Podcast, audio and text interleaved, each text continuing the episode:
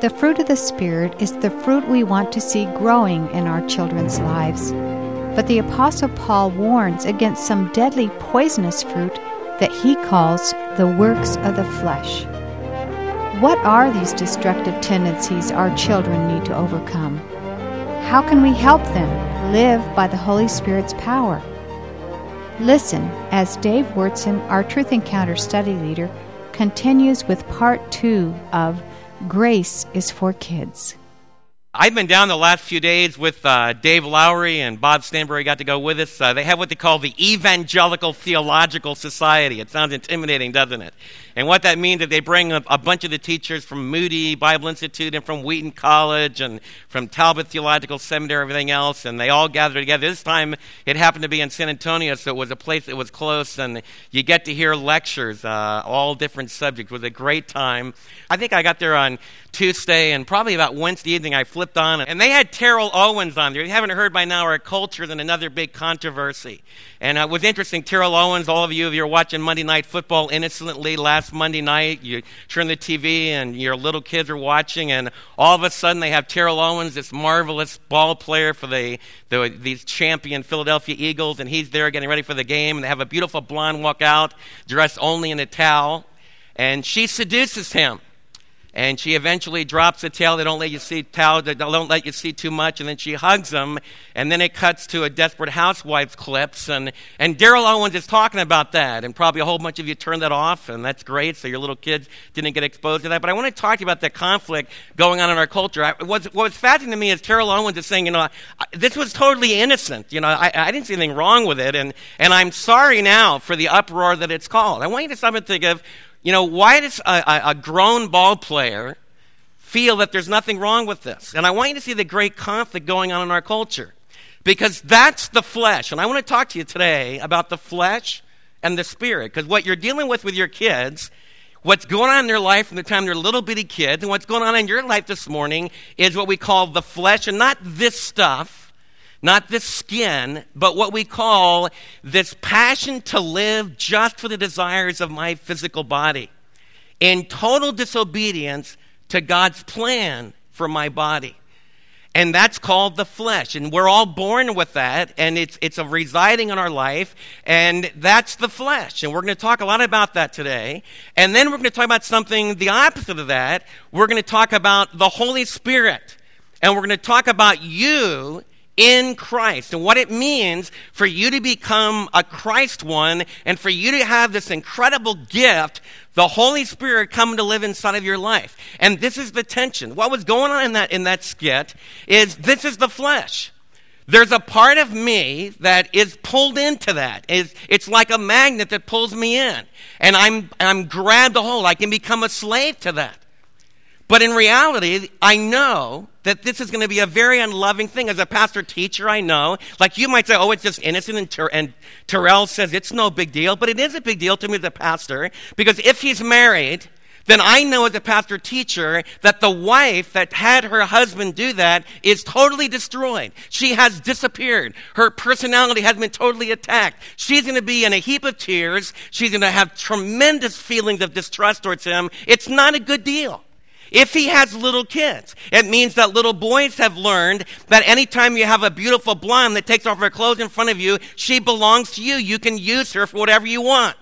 And so I'm going to have a whole bunch of little boys that grow up to be lustful. And that's going to produce a whole bunch of broken homes and hurt things. I also know that if, if the woman is married, that her husband's been crushed. If she isn't married, she's also thrown away the idea of I can trust this person, I can depend upon him. The whole idea of covenant relationships and making promises and keeping them has been totally thrown away. So when Terrell says, I can't see what's wrong here, what I would say as a pastor teacher is, is it's what's wrong with death because it's really destroyed things. It's torn them up, and, and there's blood all over the floor, and nobody realizes it. So then the issue comes okay, I know that it's wrong, and to be honest with you, I think Terrell knows this is wrong. In fact, I think ABC knows it's wrong. I think everybody in the United States knows it's wrong. How about you? You know. In fact, I think the truth of the matter is our culture really knows that it's wrong. But the issue comes okay, what do we do about it? So we have a big debate now. The FCC is going to fine ABC. They fined for CBS about $550,000 for the Janet Jackson thing. Now they're going to debate about that. That would be a good idea. That's one of the things that government needs to do. But I want to ask a deeper question. Is that really going to stop it? Is it going to stop what goes on in my own heart? Is it going to stop what goes on in your heart? And is it going to stop what is, could happen in my kids' lives? What I want to talk to you about today is grace is for kids, and I want to talk to you about the heartbeat of where the Apostle Paul wants our kids to end up. And if you're a kid here, this is what the Lord wants to produce in your life. And by the way, if you're an adult here, this is what the Lord wants to produce in your life. How many of you, as parents, let me just begin with you as parents, how many of you want to have a kid that when they get to be about 18, they go to parties and get totally drunk? And they end up after drinking like fish and then passing out on the floor, they vomit all the next morning because they go to wild parties. You, how many of you want that? How many of you would like them to go to parties where they swap partners, where you just have a massive orgy? and they just have sexual relationships with everybody in the room, and while they're drunk, they don't even know. How many parents want to raise kids like that? That's our goal, that's our objective. How many of you want to raise kids that really hate people? I mean, they just really have vehement hatred in their heart, and people that oppose him, they just haul off and hit him. They, they just really have horrible tempers that just explode. And then they get together with other people that hate, and they form parties where this party attacks this party. And it's kind of like what's going on in Iraq right now with all these different factions that are, that are, that are attacking each other. And maybe it's like your office, you know, where you have factions in your office and you hate each other and the anger boils. Maybe it's like your home. Many you want to raise kids where a husband doesn't talk to his wife and the wife doesn't talk to her husband? How many want to raise homes like that? In your interpersonal relationships, nobody gets along. How many of you want to raise kids that are filled with jealousy? Like if their best friend makes the cheerleading squad and they don't make it, that they just become filled with jealousy and they want to get the cheerleader that made the squad and they want to they want to slander them and say evil things how many want to produce kids that are filled with jealousy how many want to produce kids that dabble in the occult? They start out with little Ouija boards, and as they proceed, they end up looking at tarot cards, and they end up going to palm readers, and then they end up as uh, going to seances with Satan worshippers, and that's what they worship. They worship the occult. How many want to raise kids like that? How many want to raise kids that are filled like Terrell Owens that just says there's no big deal? Immorality, it's no big deal. I just, it's just like eating and they involve they tell dirty jokes. You want to raise kids like they get as they get older in the locker room they're the ones that tell the dirty stories. They're the ones that tell the dirty jokes. How many want to raise kids like that? None of you want to raise kids like that. I don't think there's probably a person in america that really sets out here's my outline that's what i want to produce. But i want to share with you that's what's in your kid's life. If you just leave them on their own and you just let them grow and develop like one group in our society is telling you, that's where they're going to end up. Because all of those things are lurking in Dave Wurtzen's soul outside of Jesus, and they're lurking in your soul too. There's a part of you that loves everything I just said as much as you hate it. There's a part of you that thinks it would be really scintillating. There's a part of you that thinks it would be really exciting. There's a part of you that would just be, you just feel more alive than probably you've ever felt if you could mess around with some of those things. And you gotta face how evil that part of you is. There's a part of you that can come to church here for a long time and then suddenly you can start fooling around and you start getting involved in all those kind of things that I started talking about. Maybe not all of them, but you start to mess around with one after another and slowly you're swept away. That's true of everyone of your life and it's true of your kid's life. Now, on the other hand, how many would like to raise a kid that they're self-controlled? In other words, they, when they get a homework assignment, they know they need to discipline themselves. They do it ahead of time. Can, that, can you imagine that?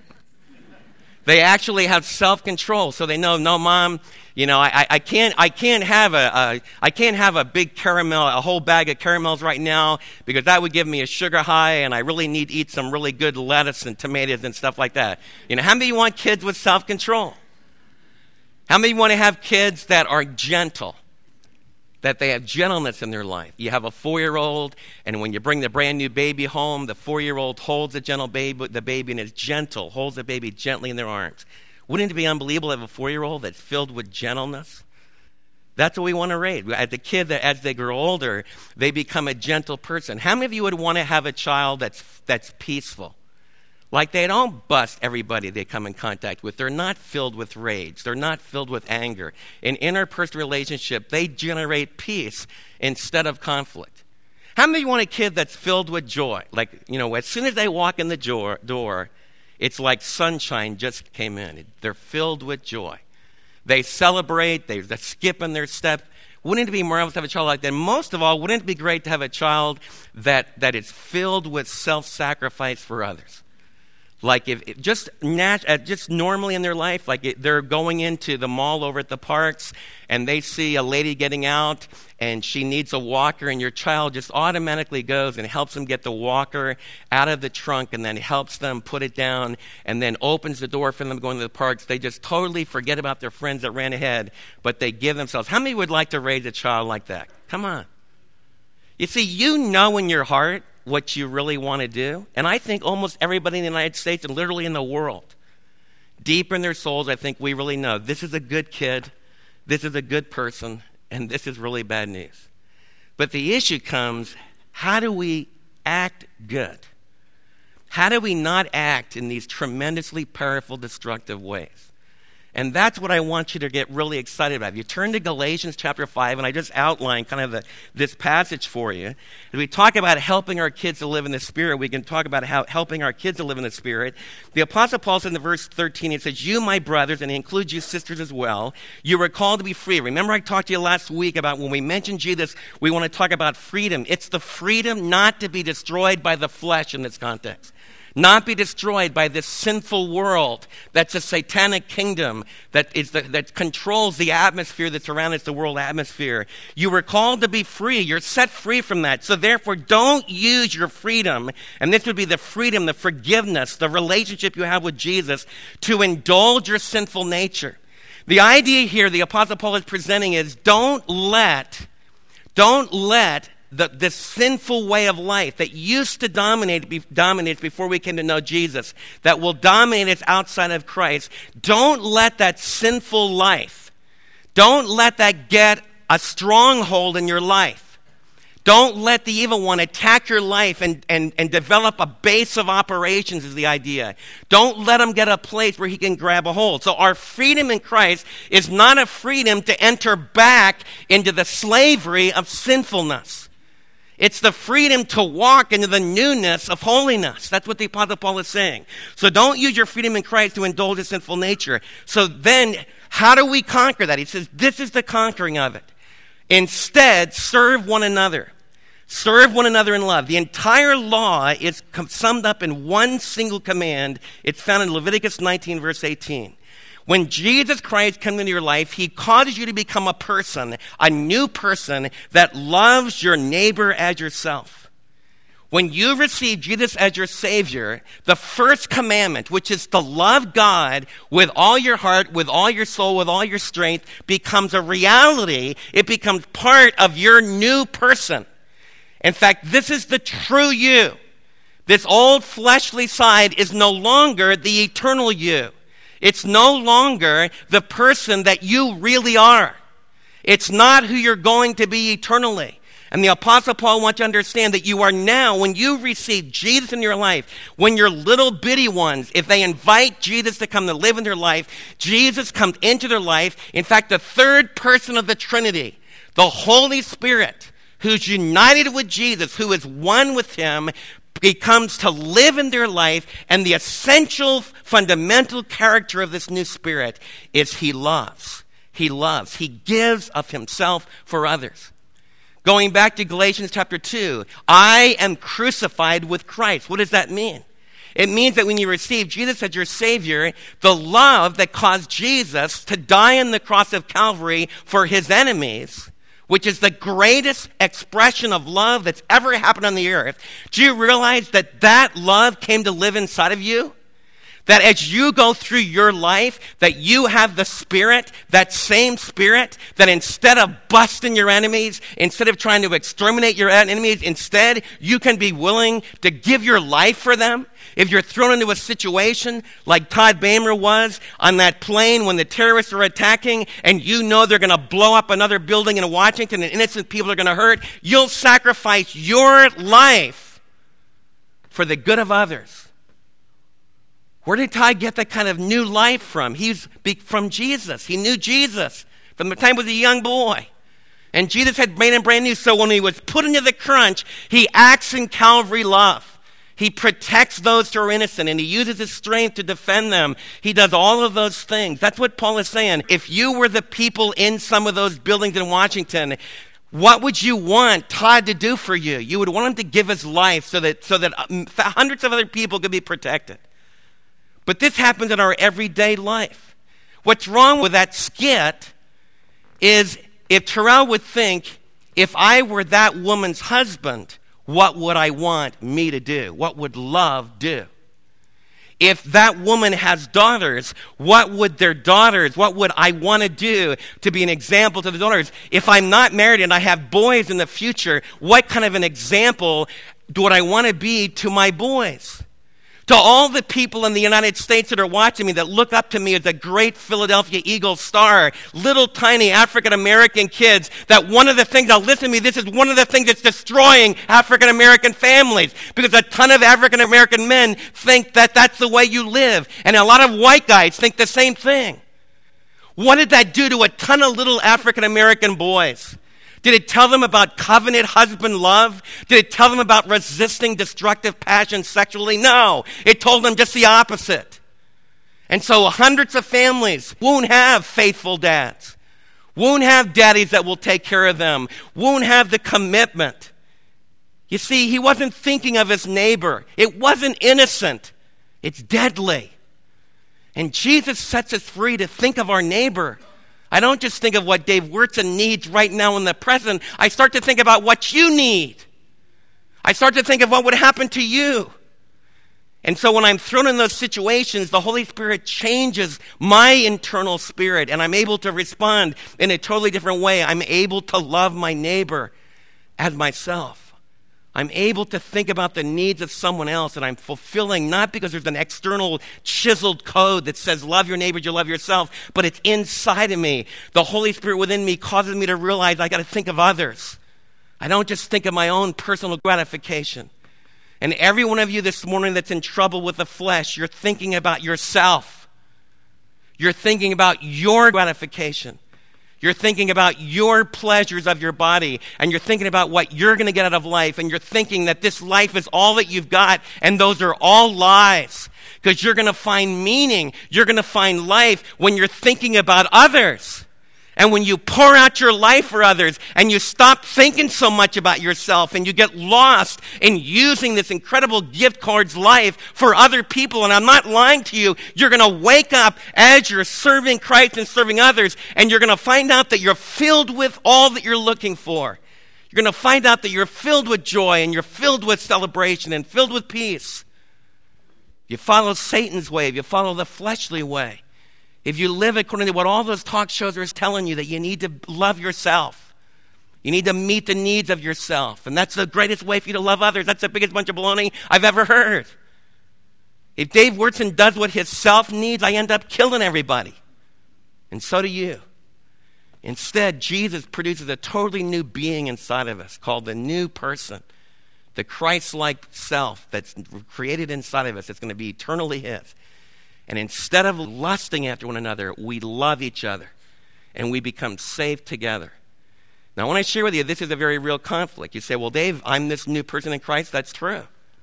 And that's the eternal you if you've received Christ in your heart. But I want you to know this struggle with that old way of life is very real. And I want you to understand, I want to make it really clear the real you is not that old person anymore, but in, Paul, in his theology, talks about us living in the in between. Let me illustrate it this way Sherry, absolutely, one day, is going to have a brain that will never be attacked with malignancy forever, ever again. It'll never happen. And I'm praying with all my heart that we'll have an eruption of the kingdom of God and a manifestation of his kingdom like we've had over the last four years, that she'll be healed. And that's what I covet and I long for. But even if that happens, and we live long enough, Sherry doesn't look exactly like I saw her in First Baptist Church of Waxahachie. I'm sorry, Sherry. But she doesn't look exactly the same as she did those many years ago when I saw her as a beautiful bride making those covenant vows. Whether she's free of malignancy or not, if Sherry and I live long enough together in this life, the, the, the deadliness and the destructiveness and the deterioration of the flesh, her physical body, is going to bring death unless the Lord Jesus comes back. And I'm picking on Sherry because you're all thinking about that. But that's true of every one of you. But you're in the not yet. Is that going to be the end of Sherry? No. Is that going to be her final destiny? No. Because of Jesus, Jesus has already done this on planet Earth. He rose again from the dead. So one day, afterly for sure, Sherry's going to be greater than the angels because of Jesus. And that's what our faith is about. I want you to believe that with all your heart. But right now, she's living in the not yet. Her body's the temple of the Holy Spirit, but the weakness and the deterioration of the flesh is a very real part of her life and my life. The same thing's true in your life morally. In Christ, you're a brand new person. In Christ, one day you're going to be just like Christ. But you are in the not yet. You're in the in between. The kingdom of God has erupted into your life. But I want you to know, if you're honest, every one of you, it is a very real struggle. When I see that skit, there's a part of me that is attracted to that. It's a wrestling match in my soul. Some of you guys might have reached the point where, you know, you just flip it off. It's no big deal. And I praise the Lord, and you can pray for me. And I'm glad that you've reached a level of maturity. But I'm going to be honest with you, that's not exactly where I am. There's a magnetic pull in my life, and there's a very real wrestling match that takes place in my life over an issue like that. And that's why the Apostle Paul says in this next verse, he says, There's a real wrestling match and it relates to your interpersonal relationships as a church family. It relates to your individual wrestling with the power of sin that you're exposed to in the atmosphere. Paul says this Galatians, if you keep on biting and devouring each other, watch out or you'll be destroyed by each other. What the Apostle Paul is saying to the Galatians is you have come to know Christ and you have his spirit in your life and you need to fulfill loving your neighbor, you love yourself. But if you don't listen to what I'm going to teach you, and you don't submit to the power of the Holy Spirit in your life, you know what you will do? You will end up acting like animals. You will end up like dogs that get in a fight. If you've ever watched dogs that lose it and just attack each other, you have never, don't, don't jump in on there because you will have stitches all over your arms. They will literally kill each other. And that's what he's saying. And that can happen in this group right here. Like right now, we're united. And I just am thrilled with the love that he's producing and the joy he's producing. But I want you to realize that it's a very real struggle because there could be times we could have future days in our church family where we start biting and devouring each other. Because instead of submitting to the Holy Spirit, we start submitting to our own spirits outside of Christ. Not the new spirit that we received in Christ, but that old corpse like, deadly structure that's trying to pull us down. That's what the Apostle Paul is talking about, and he goes on and develops that in the next verse. Look what he says. So I say, you need to go to a church family that has lots of rules and regulations that will be, put you in a strong behavior pattern that will tell you exactly how to live, and that will control all these passions within. No, what you really need is, so I say then, don't worry about this conflict. It's really not a real conflict at all because you can live any way you want to and you'll be self fulfilled. That's what your culture says. Look what Paul says. Paul says, So I say, live by the Holy Spirit. Brothers and sisters, the third person of the Trinity has arrived in your life. He's taken up residence in your life if you've been born again. The moment you receive Jesus, you receive the most incredible gift. God came to live inside of you. And He made you a brand new person totally as a gift.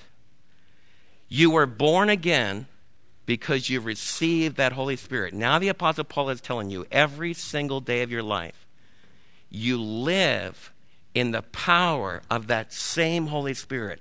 Live by the Spirit, live by the Holy Spirit.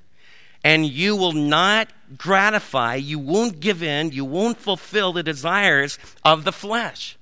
You won't give in to this alien force. You won't give in to this spirit of the age. You won't give in to this influence that's controlled by the power of the evil one. You're not going to give in to that. You're not going to give in to all those works of the flesh that I talked about earlier. He says, in the, he says, you'll be able to do this if you walk by the Spirit's power. And then he talks about a wrestling match. The sinful nature desires what is contrary to the Spirit, and the Spirit what is contrary to the sinful nature. They're in conflict with each other so that you do not do what you want. But if you are led by the Spirit, you are not under the law. You don't need to go back under the law in order to conquer this. And I want to share this. Paul's speaking about us as the believers. A lot of times this passage is just dealt with individually. That's one way to look upon it. And I, it's a picture. There's a lot of debate in Christendom about what's going on here and is this the state of the believer. I want to share with you.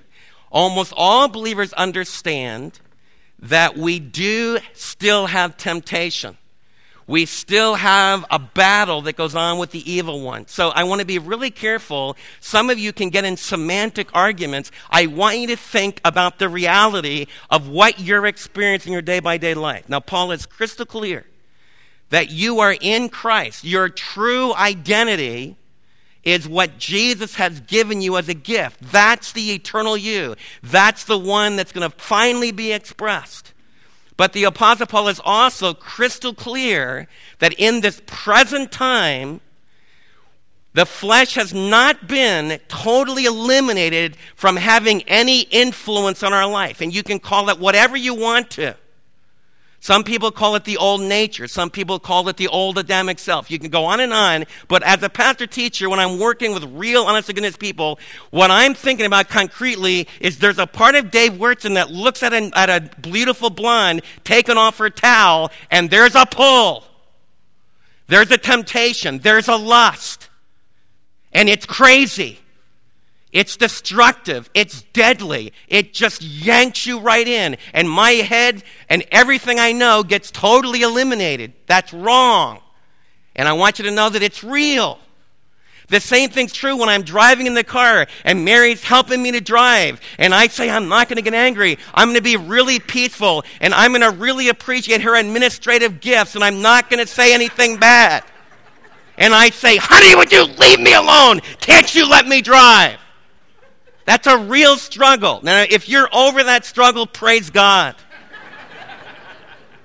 but I'm not. And I don't think any of you are either, because I've been your pastor too long. This is a real struggle. So let's not argue about the words. Let's talk about the reality of what's going on within. The Apostle Paul says that the flesh, this old Adamic nature we were born with, that is an atmosphere of evils controlled by the evil one expresses itself in the works of the flesh. Now, what are they? Your desires of the flesh, what goes on in my head, produces the works of the flesh.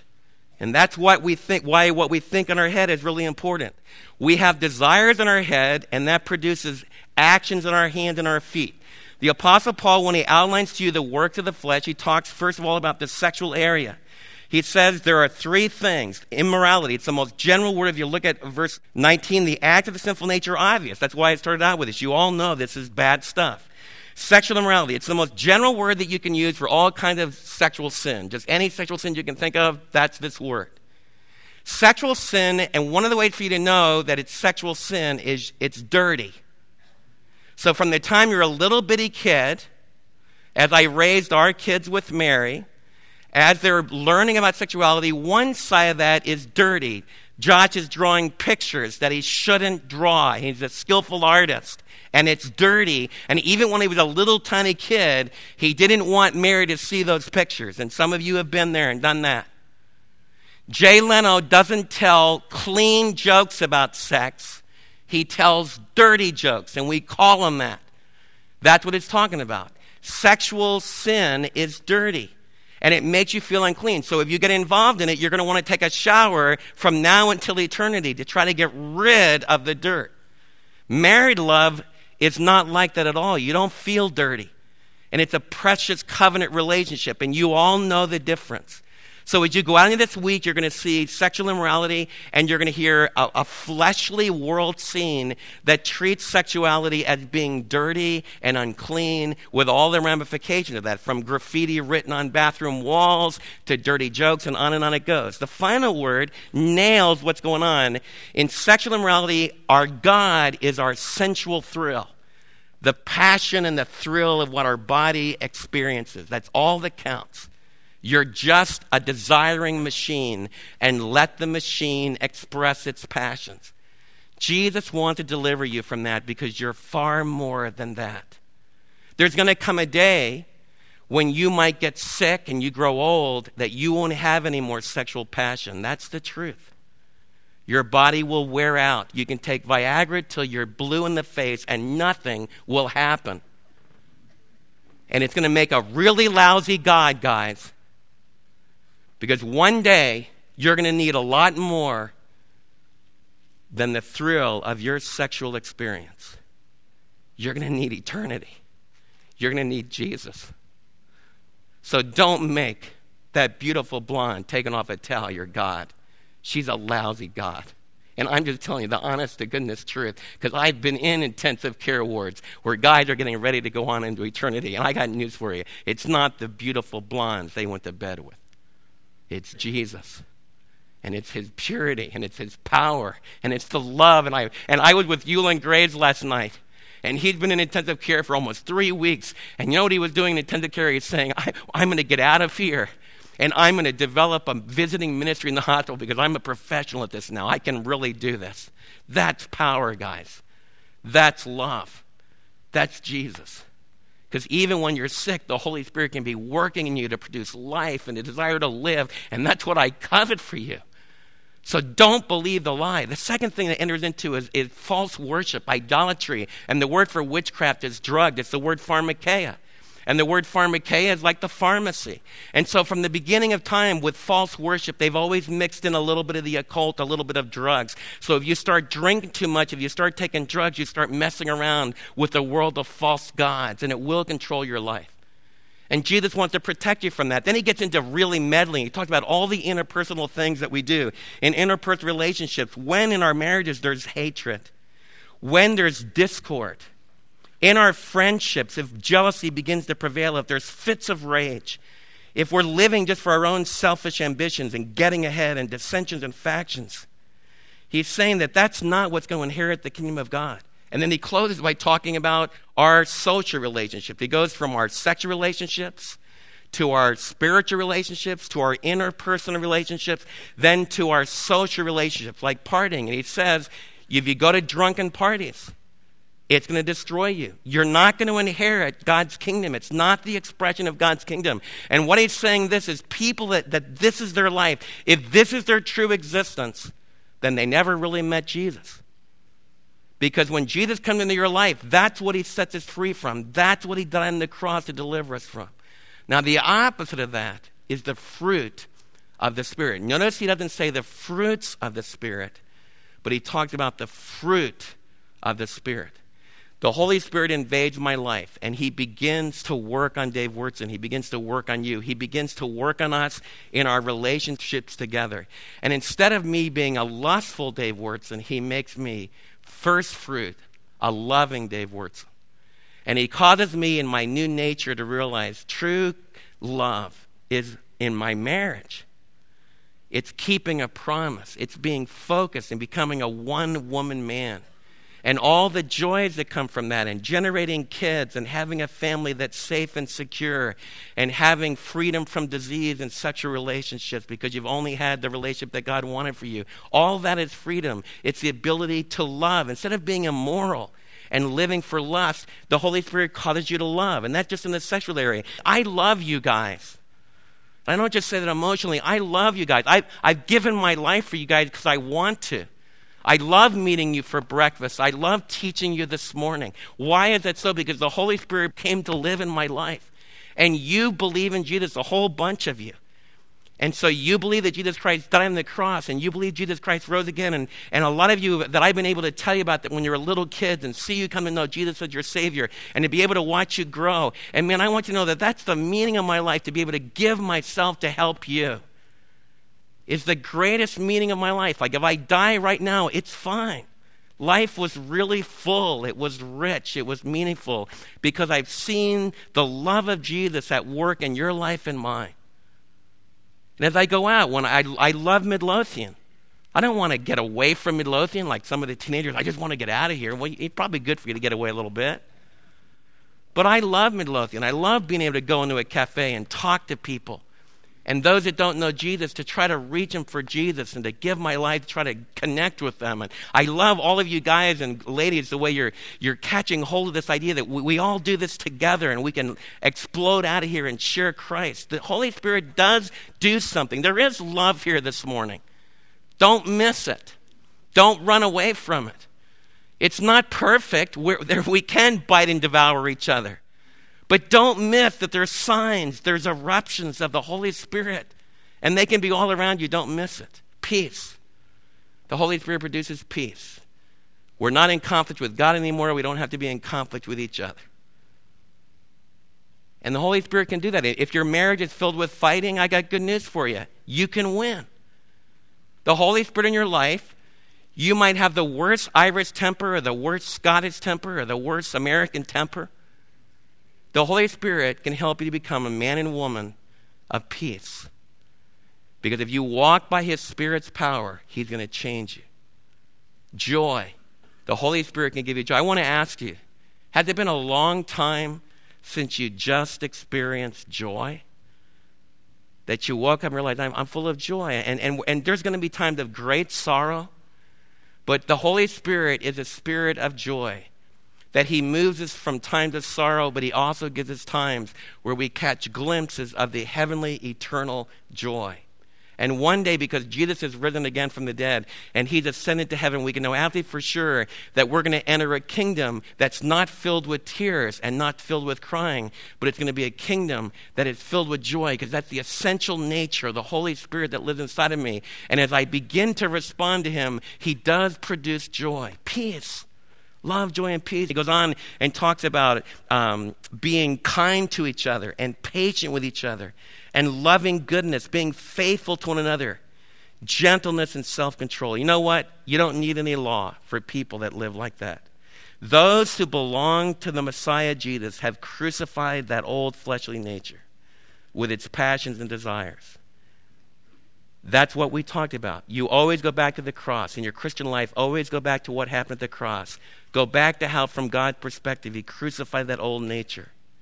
And live in the light of that faith that now you're free to live in Christ. Since we live by the Holy Spirit, we were born again. Paraphrasing this verse, it would mean since we were born again, by trusting in the Holy Spirit and believing in Calvary and believing in the resurrected Christ. That's Paul's thinking. Now, in your everyday life, stay in step with the Spirit. Don't, don't be conceited. Don't live for pride, therefore beginning to provoke and envy each other. This is what he's saying. When you go and watch the A&M Corps get ready for a football game, one of the most powerful things when you watch the Corps, you know, da da da da da da da da da da da da da da da da but what's really cool when you watch the Corps is that you don't have one guy left right. He's going right left. He's totally out of sync. When Kent, Carol's son, used to play the big tuba thing, and they'd swirl those things around, they couldn't be out of step. They had to be in sync. And this is what the Apostle Paul is challenging you that you were born again by the Spirit. Now, in your everyday life, don't get out of step. Don't get out of sync with him. And, and I, I brought in the A&M Corps because I want you to realize that Paul is not just thinking of this as an individual struggle, but we're all in this together. And the fruit of the Spirit are need to be produced in our individual life. But as Americans, we automatically just jump to our own internal struggle when the Apostle Paul also thinks about you being in the body of Christ today. And so he thinks of the Holy Spirit working in this church family, and we're helping each other to stay in step. We're helping each other to get in sync. We're helping each other. So, the issue that you need to ask yourself as you think about the core of your existing, who are you choosing to keep in step with? Who are you walking with today? Who are you listening to today? Who are you letting control your life today? And the Apostle Paul comes to us as we close and says, Live by the Holy Spirit's power. You were born again by the Spirit. Now decide today you will keep in step with Him. Maybe you've been out of step with Him. Today, He says, Come back to me. Admit your sin, confess it, and then begin to walk with me again. Let's pray. As we closed last night, I was able to speak to a, a, precious group of people, and a dear guy came up to me at the end and said, Dave, will you pray for me? My problem is self control, and what a great thrill it was to be able to pray together. Maybe one of the things that you'll want to do is to maybe someone share, Lord, I'm really wrestling with that self control fruit.